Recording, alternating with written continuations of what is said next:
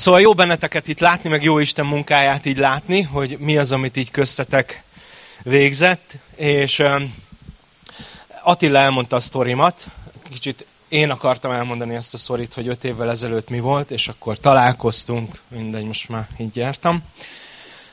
Szóval ugyanezt el akartam mondani, de aztán eszembe jutott az, hogy lehet, hogy, lehet, hogy én visszább lépnék egy személlyel, aki, akire így utalnék, mielőtt belekezdünk ebbe a bibliórába, mert aki egy nagy hatással volt az én életemre is, meg nagy hatással volt egyébként az Attilának az életére is. És ugye mi már nem Csák Pásztort emlegetjük, van, aki itt nem is ismeri Csák Pásztort, de emlegetjük elég sokat Greg Pásztort, aki, aki nagy hatással volt azzal, amit ő hozott ide Magyarországra, meg azzal, hogy, azzal, hogy a kegyelemről beszélt mindig, hogy Isten, Isten kegyelmes, és Isten szeret, és hozzá mehetsz mindig vissza.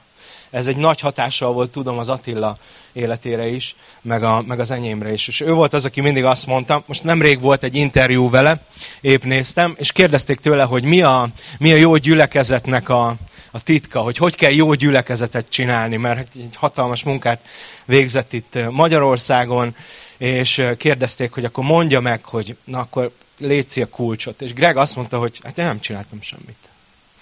És igazából ez a, ez a jó gyülekezetépítésnek a titka, hogy a pásztor az úgy legyen, hogy én nem csinálok semmit, hanem Isten az, aki ezt a munkát végzi, és én meg csak így megyek vele. És ott vagyok a keze ügyébe, amikor szüksége van rám.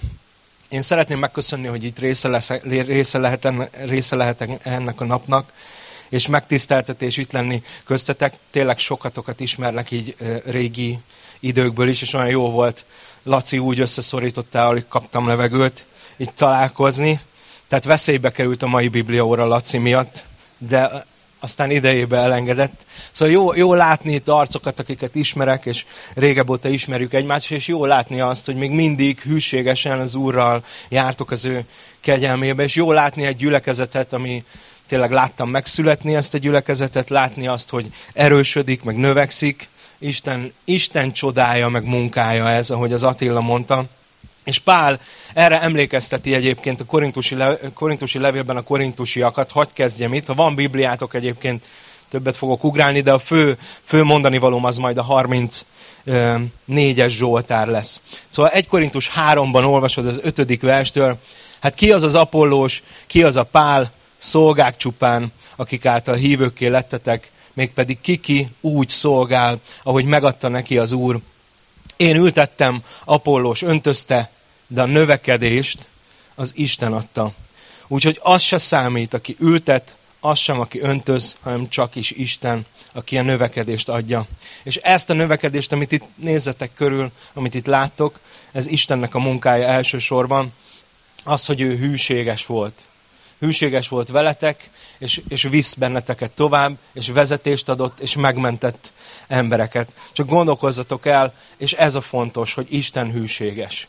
Mert nem, nem emberek miatt tértetek meg, az emberek csak megmutatták nektek a, az utat. De Isten az, aki megmentett benneteket, és Isten az, aki most is bennetek él. Közben eszembe jutottam, amit még akartam mondani, gyorsan ide bedobom Isten mellé, mert így majdnem egy szinten van. Attila, Attila mondta, hogy milyen nehéz ilyen szabadtéren dicsőíteni, igaz? Hogy, hogy nem, nem nagyon énekeltünk, hanem, hanem minden másra figyeltünk. Azt néztem, hogy hátul ott a bogrács mellett, ott, ott, ott mondták az emberek, hogy keze nagy csodákat tesz. Jönnek ezek a jó illatok onnan, úgyhogy ezért is nehéz itt állni és dicsőíteni, mert jön így folyamatosan. Megpróbálok nem túl hosszú lenni, hogy hamar oda jussunk a kajához. Szóval visszatérve, és hűséges lesz az Isten, hogy, hogy meg, megcsinálják majd nekünk. Szóval nem szabad azt se elfelejtenünk, hogy, hogy mi emberek csak annyit tehetünk, hogy, hogy fölépítünk egy helyzetet ahhoz, hogy Isten beleléphessen, hogy megteremtjük a megfelelő környezetet, de Isten az, aki a növekedést adja. És olvastam erről egy nagyon jót, csak egy gondolat ide, mielőtt tovább megyünk. Vannak emberek, akik csalódottak, mert állandóan öntözni akarnak, amikor Isten arra hívja őket, hogy, hogy ültessenek. Aztán mások meg csalódottak azért, mert állandóan ültetni akarnak, amikor Isten a, a vízhez hívja őket. Vannak, vannak azok az emberek, akik beleszakadnak abba, hogy a gyülekezetük növekedjen, de elfelejtik azt, hogy a növekedést ezt Isten fogja adni. Azt nem ember teszi. Ezt, amit itt láttok, ezt Isten vitte véghez. És ez itt Isten munkája. És meg kell állnunk igazán, meg ünnepelnünk.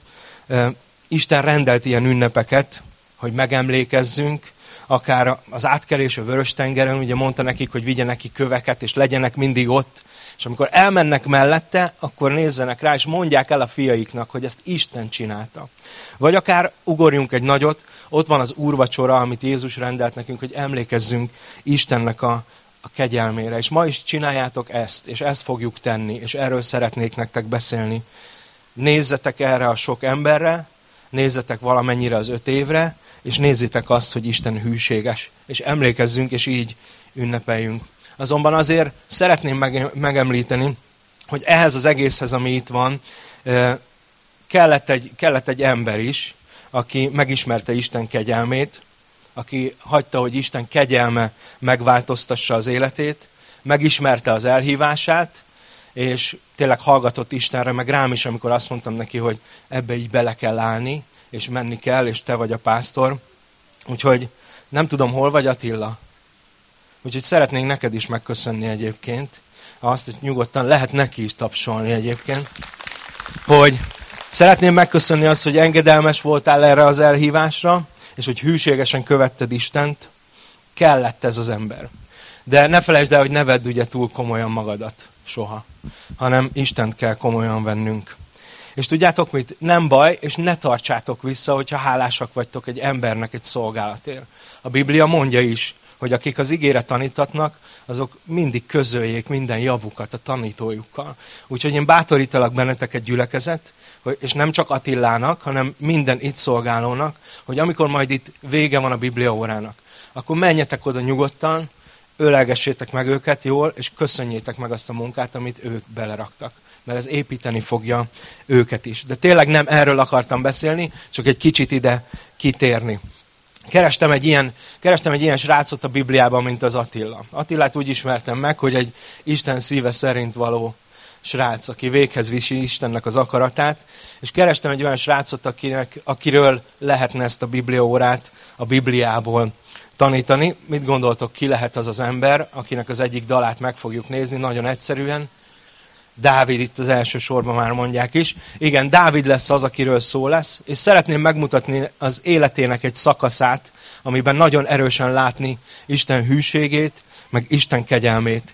És a mai órámnak azt a címet adtam, hogy érezzétek és lássátok, hogy jó az Úr. És ha itt van a Bibliád, és szeretnéd megnézni, akkor a 33-as Zsoltárnak a végén fogjuk kezdeni, és nézzük meg, hogy ebben az időszakban hogyan dicséri Istent Dávid, és látni fogjátok, ez egy nagyon furcsa időszak volt. Tehát Zsoltárok 33, 22. verstől olvasom először.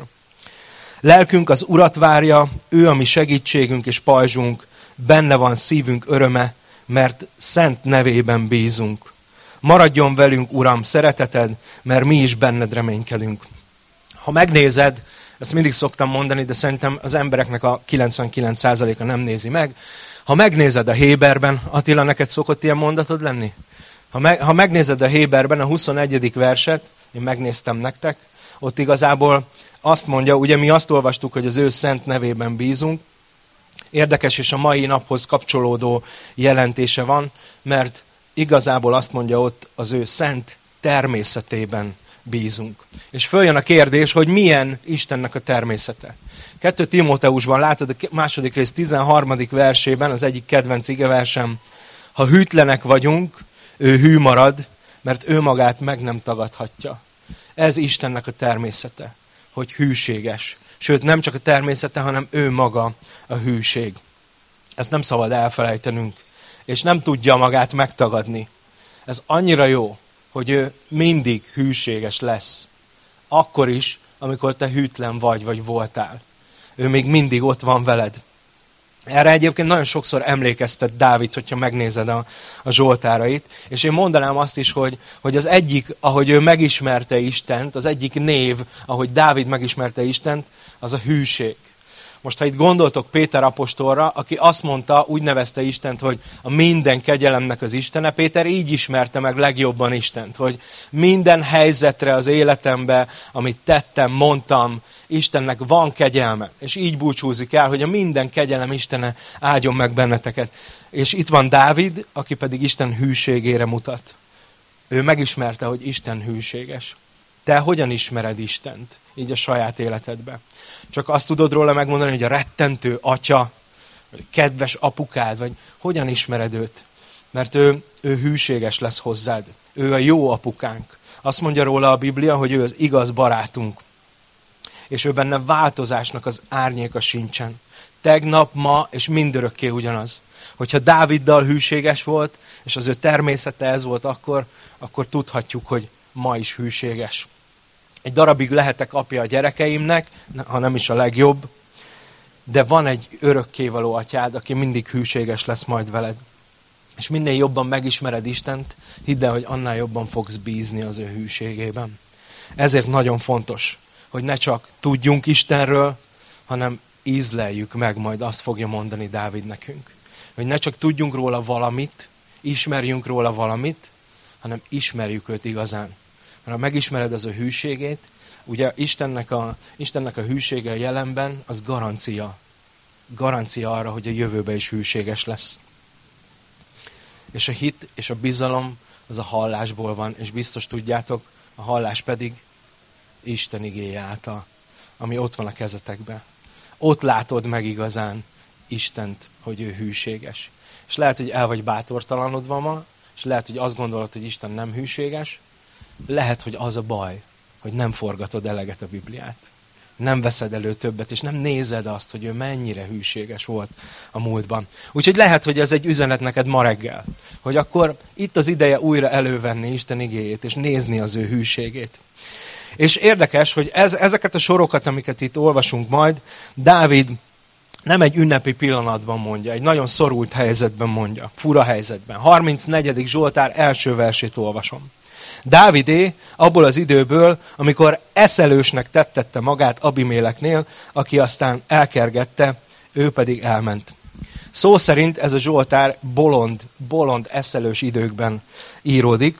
Az a, a történet, hogy Saul üldözi, és ő menekül, és három ezer katona megy utána, és el kellett hagynia az ígéret földjét, és az ellenségnél, hogyha kicsit is ismeritek így Izraelnek a történetét, akkor a filiszteusokkal nem voltak nagyon jóba, és Dávid se volt velük jóba, megölte a legjobb emberüket, de Dávid most ezen a ponton ott találja magát, hogy Saul üldözi, elhagyja azt a helyet, ahova Isten hívta, ugye az ígéret földjét, és át kellett menni az ellenség földjére és, és királyához, a filiszteusokhoz. Talán emlékeztek rá, hogy Dávidról az asszonyok írtak egy dalt, ami úgy szólt, hogy Saul megölte az ezrét, de Dávid megölte a tízezrét, és az a tízezer, akit Dávid megölt, azok filiszteusok voltak. Akkor most ott van Dávid az ellenség földjén, és, és ott áll Abimélek király előtt, és bolondnak tetteti magát, ha megnézed a sztoriban, folyatta a nyálát a szakállára, tehát hazudik, Dávid hazudik azért, hogy megmeneküljön, de sikerült neki, úgy néz ki. Úgy néz ki, hogy, hogy Abimélek elküldi, azt mondja, hogy ez bolond, tűnjön innen el. Csak gondolkodj ezen az egész történeten. Hányszor teszünk, tettem én, akkor mondom ezt, hányszor tettem én ilyet? Hogy az ellenséghez menekültem a megoldásért. Mert azt gondoltam, hogy szentül nem tudom megoldani. A hazugságom miatt menekültem meg egy-egy helyzetből, és Isten kegyelmes volt, és hagyta. Hányszor éreztem magam így, mint, mint Dávid ott Adullán barlangjában, hogy, hogy ott van körülötte egy csomó olyan ember, akik adósok voltak, vesztesek, kitaszítottak. Hányszor éreztem magamat így? Mindannyian egyébként ilyenek vagyunk. És ebben a helyzetben írja ezt Dávid. És nézd, hogy hogy írja le ezeket az időket. Második vers. Áldom az Urat mindenkor, állandóan őt dicséri szám. Ez annyira érdekes, nem? Ott van ebben a helyzetben, és Dávid úgy dönt, hogy ő dicsérni fogja az Urat. Lehet, hogy bolondul viselkedett, meg hazudott, és, és így menekül meg, de, de tudja, hogy ott van vele valaki, aki mindig bölcs, és aki mindig hűséges, és lehet, hogy bolondul viselkedett az emberek előtt, elég bolond volt, de nem volt olyan bolond, hogy elfelejtse az Istenét, aki mindig hűséges hozzá. Ott van bent a barlangban, lehet, hogy egy barlangba rejtőzködik, de a szívébe Isten árnyékába rejtőzött el Dávid.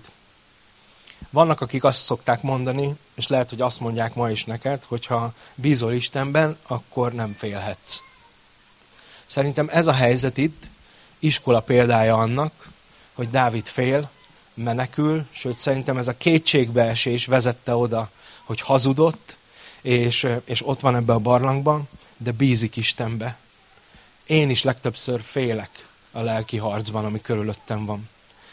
De ez nem üti ki azt, hogy bízom Istenbe. Igen, nem a legnagyobb a hitem, és lehet, hogy néha hazudok, de bízom Istenbe, hogy ő munkálkodik bennem, és meg fog menteni.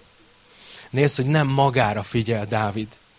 Hazudott, elrontotta, hozott egy rossz döntést, de, de felnéz az Úrra. És tudod, nézhetek én is magamra, borzasztó vagyok nap, mint nap. Vagy nézhetek Istenre. Ő úgy döntött, hogy ő dicsérni fogja az Urat ott, abba a helyzetbe, abba a nehézségbe. És ezért mondja a következőket, a harmadik versben. Az Úrral dicsekszik lelkem, hallják ezt az alázatosak, és örülnek. Ott van egy csomó vesztes ember előtt, és valószínű ott énekelték ezt a dalt. És az Sámuel első, egy Sámuelben leírja nekünk, hogy mi volt ez a helyzet, hogy, hogy Dávid csak ügyeskedve menekül meg Abimélek elől, de Dávid nagyon jól tudta, hogy csak Isten kegyelme az, ami segíthet neki. És azt mondja, hogy szó szerint, ha megnézed, hogy néznek rám a szegények, és örülnek, ez így megörvendezteti őket, ahogy nézik Dávidnak ezt az egész sztoriát. És lehet, hogy azt mondod, hogy hogy lehet, hogy ez megörvendezteti. Lehet, hogy már ott megbotránkoztál, hogy hogy lehet az, hogy Isten megmentette, vagy megáldotta, pedig hazudott. Akkor azt a kérdést teszed föl igazán, hogy hogy lehet az, hogy Isten kegyelmes. Hogy lehet az, hogy Isten szeretete az, ami minket megtérésre indít. És Dávidnál ezt látod, és erre a sztorira néznek az emberek, akik körülötte vannak, és azt írja Dávid róluk, hogy ezért örülnek. Tudjátok mit, ha, ha én ránézek erre a sztorira, akkor én is örülök. Engem is bátorít, hogy Isten ennyire kegyelmes. Dávid olyan, mint én. Dávid olyan, mint te. Aki egy Isten szíve szerinti ember. Aki nem mindig tökéletes. És ezt olyan jó látni. Ha csak azt tudnám az egész történetből, hogy Dávid egy Isten szíve szerinti ember, akkor azt a kérdést tenném föl, hogy hát hogy leszek én Isten szíve szerinti? De látjuk az egész történetet. Tudjuk, hogy Dávid milyen mélyen van, és tudjuk, hogy Isten annak ellenére lenyúl érte. A hibái ellenére ő egy Isten szíve szerinti uralkodó. És ezt olyan jó, ez annyira bátorító. Tudod, Dávid olyan, mint te meg én, akik itt vagyunk az Úrral, és Isten hűséges velünk, és Isten hatalmas dolgokra fog minket is használni, meg használ is, most is, a hibáink ellenére is. És ezért bátorodhatunk. És lehet, hogy ez egy nagy üzenet neked ma. Hogy igen, voltak hibáim, de elmúltak. És ma dönthetek úgy, hogy ma én dicsérni fogom az Urat. És néznek rám majd a többiek, és örvendeznek Istennek a kegyelmén. És így folytatja, negyedik és ötödik vers. Hirdessétek velem az Úr nagyságát, magasztaljuk együtt az ő nevét.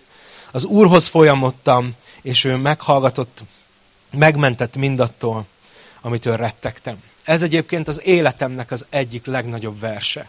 Van, van kettő ilyen a Bibliában, ami nagyon beleszólt az életembe. Nekem volt egy olyan időszak, amikor szó szerint rettegtem a haláltól. Rettegtem attól, hogy a fiam meg fog halni. És én akkor kaptam ezt az igeverset. Isten mutatta, hogy csak kiálts az Úrhoz, menj hozzá, és ott vannak ezek a rettegéseid körülötted, és megmenthet mindentől, amitől rettegsz. És én ebbe így belekapaszkodtam akkor, és sokszor ismételtem magamnak, hogy de az Úrhoz kiáltottam, és ő megmentett mindentől, amitől rettegtem. Lehet, hogy neked is vannak ilyen, ilyen dolgaid ott belül. És olyan jó volt, hogy Isten kegyelmes volt. És ő lenyúlt, és megmentette a gyerekemet. És megmentette attól, amitől rettegtem. Neked milyen rettegéseid vannak?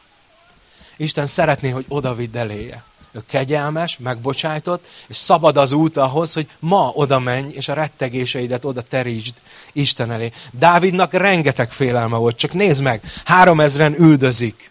Lehet, hogy te is félnél, ha ez lenne veled.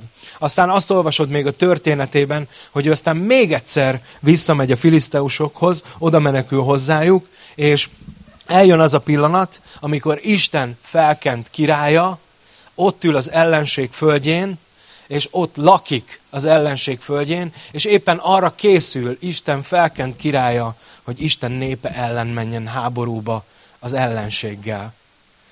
Dávid nagyon messzire jutott. Nagyon durván messzire jutott. Akkor lefordítom, mintha egy keresztény ott táborozna a sátán táborába, és arra készülne, hogy megy Isten népe ellen. Dávid oda jutott el, erre a pontra. Csak gondolkozz el, hogy, hogy mennyire messzire, és hogy Isten akkor most mit fog csinálni vele. Isten akkor föladja vele kapcsolatba, hogy jó, akkor kész, elveszett a gyerek, kész, vége van. De Isten nem ezt csinálta, hanem azt látod a történetben, hogy Dávid egyébként egyik pillanatról a másikra, ez olyan jó, hogy ezt egy versbe látod, hogy Dávid megerősítette magát az Úr előtt.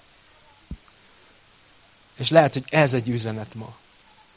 Lehet, hogy neked egy üzenet, hogy itt, itt, a, itt a pont, amikor erősítsd meg magad az Úr előtt. Mert Dávid azt énekli, hogy Isten velem volt. Isten megmentett mindentől, amitől rettegtem, annak ellenére, aki vagyok. Bármilyen messzire is mentél el. Lehet, hogy a bűnben táborozol. Isten meg tud menteni, vissza tud hozni. Sőt, ha egyszer megmentett, akkor meg tud menteni még egyszer is. Nem csak egy esélyed van Istennél. És ez szerintem egy jó üzenet, egy bátorító üzenet. És így írja tovább, hatodik vers. Örömre derülnek, akik rátekintenek. Nem pirul az arcuk. Dávid azt mondja, hogy nem csak, hogy oda mentem az Úrhoz, meg megerősíthetem magam előtte, hanem aztán újra rátekinthetek. És örömre derül az arcom. Tudod, ha ha Istenre figyelsz, és így rákoncentrálsz, és végre abba hagyod, hogy magadat nézed, hogy mennyire, mennyire vagy vesztes, vagy mennyire nem mennek a dolgaid, akkor azt írja Dávid, hogy örömre derül az arcod. Meg fog változni az életed is, meg az, az, amit így látni rajtad. Tudjátok azt, hogy látni az arcotokon, hogy éppen mire figyeltek? Most is, hogy így körbenézek. Látni, látni azt, hogy ki a te reménységed, látni, hogy mire gondolsz. Lehet, hogy vannak azok, akik így mögém néznek, és már a kajában reménykednek, mikor lesz már vége. Tehát látni az arcotokon, nem tudjátok eldugni. Én főleg, én főleg ilyen vagyok egyébként, borzasztó érzelmes vagyok. Tehát valami történik, azonnal az arcomra ül ki. De tudod mit? Így van ez a lelki életeddel is. Látni majd rajtad, hogy te kire nézel. És olyan érdekes, hogy az, hogyha Istenre figyelünk, az tényleg átváltoztatja azt, ahogyan mi kinézünk. És szerintem ez nagyon fontos két szempontból is. Mert nézhetsz magadra, figyelheted a saját gyengeségeidet, meg nézheted a körülvevő világot, és az nem mindig jó. Tehát persze vannak csodái a világnak is, de amikor folyton azt nézzük, hogy mik a történések, és hogy merre felé megy, az azért reménytelen, néha mocskos, elbátortalanító, és nem sok örömet hoz. De még önmagammal kapcsolatban is, ha így vagyok. De dönthetek, dönthetek úgy minden nap, hogy a, hogy a mennyeiekre emelem a tekintetemet. Annak ellenére, ami, ami körülöttem van. És ez volt Dáviddal is annak ellenére, ami körülötte volt, meg ami vele történt, sok nyomasztó ember, aki ott volt körülötte, aki azért jött, hogy segítséget kérjen, de azt se tudta Dávid, hogy ő, fog, ő hogy fog segíteni nekik. Nézhetett volna erre is, de azt mondja, hogy én Istenre fogok nézni, és örömre derül az arcom, amikor ő nézek. Azért, mert Istennél, csak gondolkozzál, nincs lehetetlen. Korlátlan, hatalmas, erős Isten aki bármelyik pillanatban bármit megváltoztathat, és megtehet most is. Nem csak majd, hanem csak így. Gondolkozz el, hogy te kire nézel. És hogyha erre kezdek el nézni, hogy Isten ilyen, és Isten mellettem van, és értem van, akkor az megváltoztatja az arcomat. Az megváltoztatja a gondolkodásomat, az fölemel. Örömet hoz. Hova nézel te ma? És ha rossz helyre, akkor itt az ideje, hogy, hogy változtast. Másrészt pedig az, hogy hova nézel, hogy mire figyelsz, az, az nagyon érdekes, mert meg fogja változtatni azt, hogy hogy nézel ki, hogyan beszélsz, és hogyan gondolkozol. Tényleg. Egy emberrel leülsz beszélgetni, és egy óra se kell hozzá, és meg fogod mondani, milyen sorozatokat néz, mi neki a fontos. Ahogy ránézel, hogy hogy öltözik, tudod, hogy ő milyen divatot keres. De ha Istenre figyelünk, azt mondja a Biblia, akkor annak állítólag átalakító ereje van. Tényleg, hogyha az Úrra figyelsz, az átformál téged. Én bárcsak így lennének ezek a, a, fitness, a, a fitness videók, most elég sokat eh, küzdködöm ezzel egyébként, hogy és tök jó lenne, hogyha tudod, az is így, így lenne, hogy csak így nézed, és úgy átformál, tudod. Próbálkoztam vele, de nem, nem, nem megy. Igen, nem tudom, ti voltatok, úgyhogy megvettetek olyan, olyan, nem tudom most mi van, Blu-ray, vagy nem tudom, hogy mi.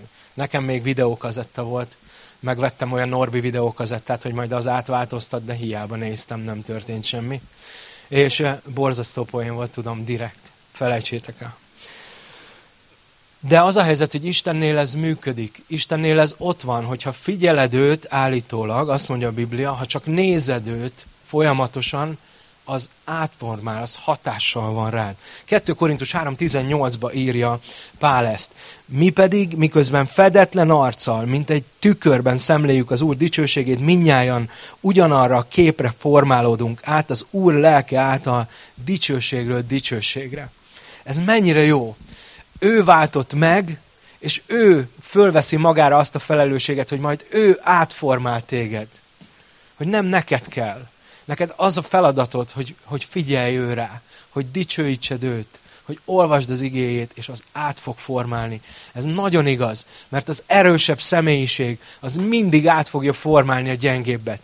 Nekem volt régen egy olyan, olyan barátom, aki borzasztó gyorsan beszélt borzasztó gyorsan beszélt. És egy nagyon erős személyiség volt. Két héten belül én is gyorsan beszéltem. Nem csináltam semmit, csak vele voltam. És én is gyorsan beszéltem, és erre emlékeztem, amikor ezt a verset olvastam, hogy Isten a legerősebb személyiség az egyetemben, a világegyetemben. Ha ő rá nézel, csak az, hogy nézed, át fog formálni. Tudod, hogy olyan sokszor azt gondoljuk, hogy Istennek sok kell tőlem, hogy átformálódjak. De nem kell tőle sok, nem kell tőle sok. Csak nyisd ki újra az igét, csak dicsőítsed újra őt, és erre, erre adjál időt, és ő átformál téged. Ez Istennek a munkája. Dávid azt mondja, hogy ő rá nézel, örömre derül az arcod, mindegy, mi van körülötted. És azt írja tovább, hetedik, hetedik nyolcadik vers. Kiáltotta nyomorult, az Úr meghallgatta, és minden bajából kiszabadította az úrangyala őrt áll az Istenfélők mellett, és megmenti őket. Tudjátok, hogy ki volt az a nyomorult ember, az a szegény, akiről Dávid szól? Ő maga. Azt a bizonságot mondja el, hogy itt vagyok, nyomorult vagyok, szegény vagyok, és én kiáltottam az Úrhoz, és minden bajomból megmentett, és meghallgatott engem, azért, mert őrt áll körülöttünk. És lehet, hogy ez egy üzenet neked ma. Jeremiás 33.3-ban könnyű megjegyezni ezt a verset, mármint hogy hol van, azt mondja, hogy kiálts hozzám, és én megfelelek. És hatalmas és megfoghatatlan dolgokat csinálok, amiket te nem is tudsz. Micsoda ígéret ez az embernek. Isten azt mondja, hogy csak gyere, kiálts hozzám, és én csodát teszek veled. Istennek, Isten a csodáknak az Istene. És lehet, hogy ma ez egy felhívás neked, hogy újra kezdj el kiáltani Istenhez. Mert lehet, hogy úgy voltál vele, hogy elfáradtál már benne, hogy kiálts hozzá. Szerintem nem hiába vagyunk itt ma. Ez az igerész nekem is szól újra, ahogy tanítom. De hiszem, hogy neked is. És lehet, hogy Isten épp azt mondja, hogy kiálts újra Istenhez. Isten velünk van. Azt mondja a Biblia, hogy ő el nem hagy minket. Fogja a jobb kezünket. Ő fogja a kezedet. Néha olyan vagyok, mint az a gyerek, aki, akit próbálsz átvezetni az úton, akinek gyereke van, az tudja, ugye? Amikor viszed át a gyerekedet az úton, akkor jobban rászorítasz a kezére, mert ő igazából mint egy hal így elengedné, de te így megfogod, mert vigyázol rá. Tudod, hogy itt baj lehet. Na, erről szól az az igevers. A jobb kezedet én megfogtam. Lehet, hogy te elengednéd, de én fogom. Mert Isten nem hagy el minket. Azt mondja a Máté 28.20-ban, ugye így fejeződik be az evangélium, íme veletek vagyok minden napon a világ végezetéig. És ezt ő ígérte meg. Lehet, hogy mi hűtlenek vagyunk, de ő hű marad, mert nem tudja önmagát megtagadni. És azt mondja itt végül Dávid 34-es Zsoltár 9. verse, érezzétek és lássátok, hogy jó az Úr, boldog az az ember, aki hozzá menekül. Dávid elmondta a bizonyságát nekünk, mi ismerjük így a, a sztoriát is, biztos azok az emberek is ismerték, akik ott voltak körülötte, ismerték azt, hogy milyen helyzetbe énekli ezt, vagy írja ezt a dalt Dávid és énekli, és most bíztatja azokat, akik ott vannak mellette, hogy ismerjék meg Istennek a jóságát. Ő elmondta, megmutatta, de ne csak így tudjanak erről az egészről, hanem ismerjék meg. Mert nem azt mondja Dávid nekik, hogy, hogy nézzétek, meg gondolkodjatok a szavaimon.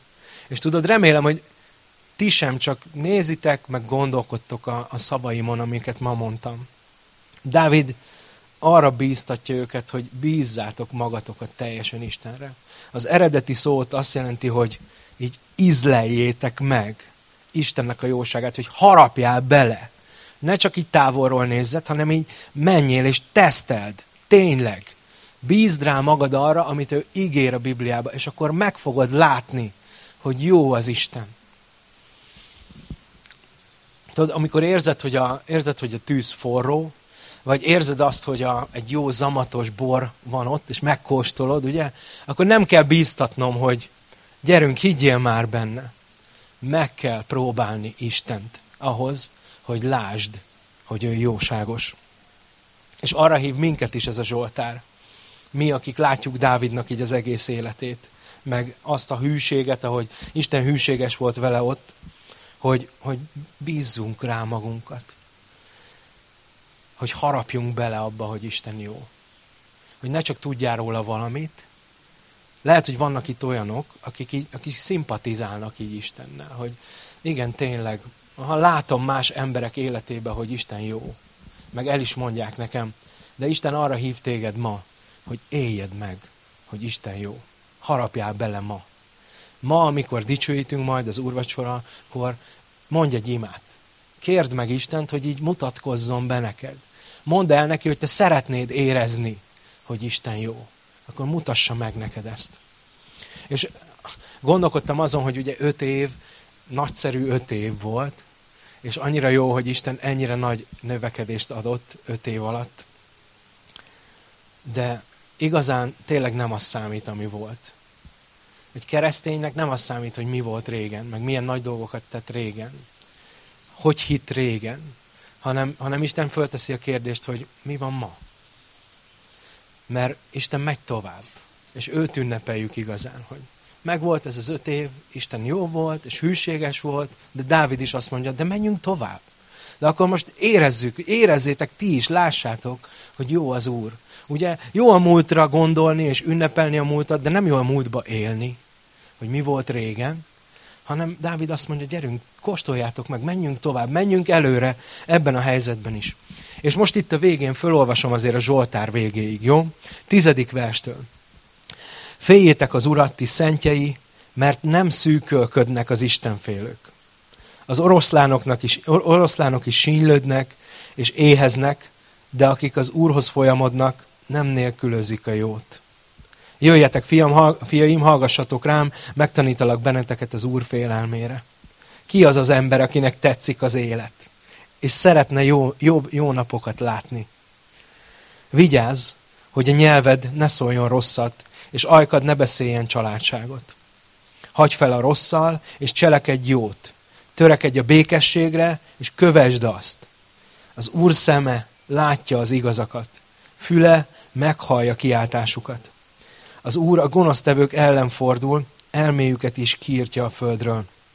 Akik az Úrhoz kiáltanak, azokat meghallgatja, és kimenti őket minden bajból. Közel van az Úr a megtört szívűekhez, és a sebzett lelkűeket megsegíti. Sokba éri az igazat, de valamennyiből kimenti az Úr. Megőrzi minden csontját. Egy sem törik el közülük. Halálos veszedelem éri útól a bűnöst, megbűmhődnek, akik gyűlölik az igazat. Az Úr megváltja szolgái életét, és nem kell bűnhődnie senkinek, aki hozzá menekül. Csak képzeld el, hogy ott van Dávid abba a barlangba. Körülveszi nagyon sok vesztes, kitaszított, adós, szorongattatott ember, és ezt énekli Dávid ott a barlangban, amit most felolvastam. Közel van az Úr a megtört szívűekhez, és megsegíti a sebzett lelket. Egy ilyen helyzetben ezt énekli ott. Milyen erős bátorítás lehetett azoknak a, az embereknek, akik ott voltak körülötte, hogy Isten nem kitaszítottként néz rájuk, hanem Isten a szeretete tárgyaként néz rájuk. Hogy lehet, hogy a világ úgy nézett rájuk, lehet, hogy adósak voltak, lehet, hogy sok hibát elkövettek, de Isten nem így néz rájuk. Isten szereti őket. Azt mondja Dávid, úgy bátorítja, hogy közel van az Úr hozzátok. Olyan érdekes ez nem, mert, és olyan jó, hogy benne van a Bibliában. Mert így, amikor megtört szívű vagy, akkor azt gondolnád, hogy Isten távol van tőled. Közben azt mondja, azt mondja a Biblia, hogy amikor megtört szívű vagy, akkor nem lehetnék közelebb az Úrhoz. Egy ilyen megtört ponton, amikor nehéz, Isten ott van veled. Tudjátok, a Golgotáknak az egyik fontos igeverse, ha van ilyen, van egy pár szerintem, három, négy, öt, amit így mindig emlegetünk, de hadd fejezzem be ezzel így a tanítást, hogy jó dolog, hogyha kegyelemmel erősítetik meg a szív. Nem különféle tanításoktól, meg szokásoktól, hanem kegyelemmel. És én azért is nagyon örültem, hogy mára ezt az igerészt hozta elém Isten. Tényleg nem ez volt a tervem, hanem azt az igeverset akartam használni, amit a meghívón használtatok, a 36. Zsoltárból. Mondtam, hogy fú, milyen jó, azt fogom tanítani, nem kell erőködni. De aztán megnéztem így az egész Zsoltárt, és azt mondtam, hú, ha hát ezt lehet, hogy nem kéne.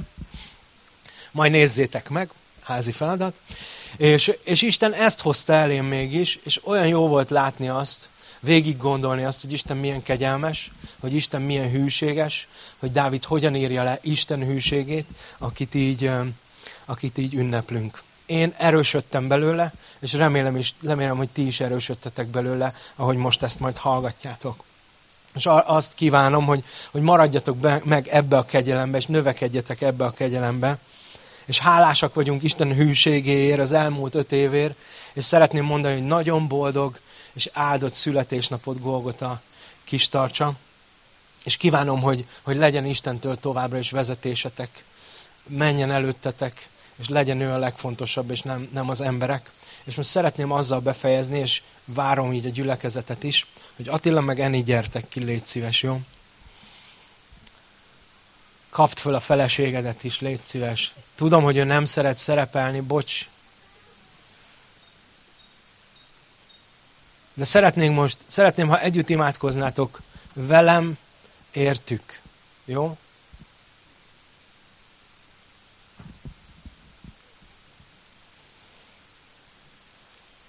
A kis tartsai pápáért. Tök jó. Odállok, jó? Ide, ide. ide. Jó, imádkozzunk együtt.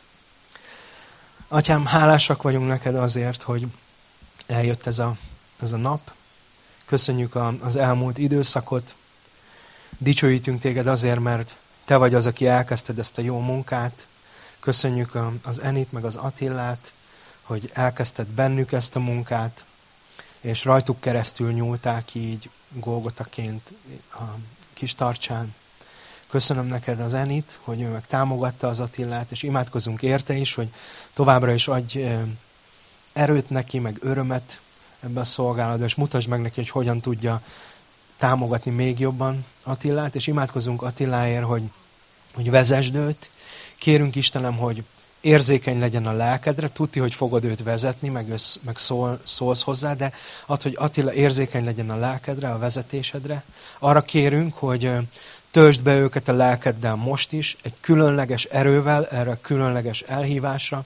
Uram, kérlek, hogy ad, ad nekik a, a vezetést az igédből, a gyülekezetre nézve, a szolgálókra nézve, és imádkozom azért, hogy folyton adj nekik újra és újra kegyelmet, meg szeretetet, atyám, hogy tudják adni egymásnak is, meg, meg a gyülekezetnek. Áld meg az egész családjukat, Uram, gyerekeiket, Uram, kérlek, hogy, hogy dicsőítsd meg magadat rajtuk keresztül.